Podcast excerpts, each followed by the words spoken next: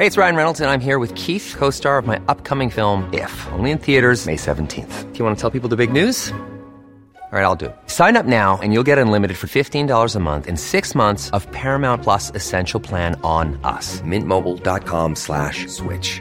Upfront payment of $45 equivalent to $15 per month. Unlimited over 40 gigabytes per month. Face lower speeds. Videos at 480p. Active Mint customers by 531.24 get six months of Paramount Plus Essential Plan. Auto renews after six months. Offer ends May 31st, 2024. Separate Paramount Plus registration required. Terms and conditions apply if rated PG.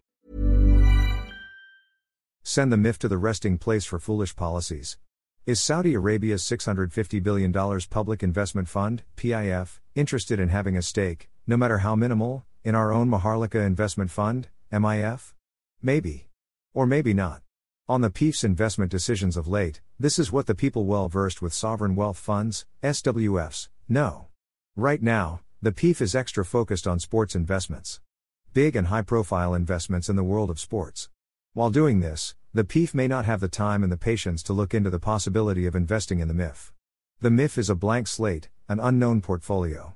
Returns are questionable. Unlike the following, soccer great Cristiano Ronaldo, French soccer stars Karim Benzema and N'Golo Kante, England's pro team Newcastle United, the PGA Golf Association in the United States, and Formula One racing. The common denominator of these names? The PIF has dropped big money to recruit these big names in global soccer, acquire Newcastle United, own a stake in Formula One racing, and make the PGA agree to partner with Saudi's LIV Golf. We have, more or less, an idea of how much money was involved in many of these deals. To pry Ronaldo away from Manchester United, Al Nassr FC, which PIF owns, upped the ante when it signed the global superstar in December 2022. At Manchester United, Ronaldo was reportedly earning $605,000 per week. Al Nassr FC offered a figure that was hard to refuse $1 million per week, according to authoritative sources in global soccer. That was enough incentive for Ronaldo, who at 37 may not have all the time in the world to play pro soccer, to don the Al Nassr FC jersey. Benzema and Kante's collective contract with Al Ittihad FC was reportedly in the $500 million figure. PIF owns a total of four pro soccer teams playing in the Saudi Professional League, Al Nassr FC and Al Ittihad FC among them. All four teams are looking for marquee names in global soccer with the attendant lucrative contracts to offer. To give context to the jumbo pay of the soccer stars under the PIF owned clubs, a starter in our PBA is paid roughly P500,000 per month, loose change in the PIF club's lucrative contracts. Saudi Arabia, through the PIF, reportedly paid $1 billion to make the PGA drop its reservations about taking in Saudi's LIV Golf as a tournament partner. There was no figure mentioned for the acquisition of Newcastle United and the stake in Formula One racing that was acquired by the PIF from Aston Martin. Those are just part of the massive investments the PIF has been pouring into sports. And it plans to invest more. PIF has this sense that sports investments are profitable, and it vests Saudi Arabia with a certain kind of prestige that it does not get from ordinary investments. Sports interests the PIF right now, and right now and in that kind of investing sentiment, it may not even give the MIF a second look. Expressing interest in the MIF, which got big play in our local media, and actually putting money into the MIF are two different things.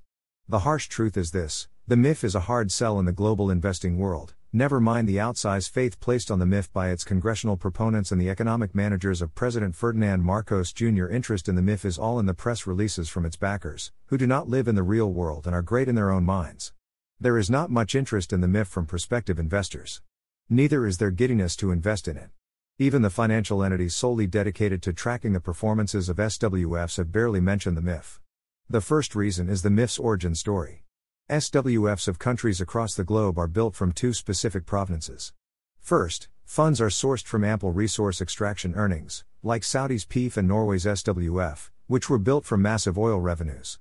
Or Singapore's GIC and Temasek, which were sourced from excess state earnings and pension funds looking for higher returns. The PH version did a different version of extraction. It forced two big state owned banks, the Land Bank of the Philippines, Land Bank, and the Development Bank of the Philippines, DBP, to shell out money for the MIF. Also forced to contribute was the Bangko Sentral ng Pilipinas, the central bank. The three are not uber stable institutions, and forcing them to pool the money for the MIF may actually lead to the weakening of these institutions. Roughly 20 economists based at the University of the Philippines have stated the grave dangers of pushing through with the MIF and its destabilizing impact on the two state owned banks and the central bank itself. Based on the order from Mr. Marcos, the MIF is reportedly being perfected before the formal launch to ensure there are no loose ends. Either the palace is aware of the red flags raised by the economists opposed to the MIF or does not want a chaotic rollout of the fund. What is expected to be a glorious day, a milestone event for the country, may turn out to be a dud. A senator has advised the palace, in this period of interregnum for the MIF, to just scrap the fund and return the P175 billion seed money to Land Bank and the DBP. In the first place, the law creating the MIF is unconstitutional, said Senator Aquilino Pimentel III. Don't veer, he said, into the territory of unconstitutionality. Good advice. Return the P175 billion and send the MIF to the resting place for foolish policies. Even when we're on a budget, we still deserve nice things. Quince is a place to scoop up stunning high-end goods for 50 to 80% less than similar brands. They have buttery soft cashmere sweaters starting at $50, luxurious Italian leather bags, and so much more. Plus, Quince only works with factories that use safe, ethical, and responsible manufacturing. Get the high-end goods you'll love without the high price tag with Quince. Go to quince.com/style for free shipping and 365-day returns.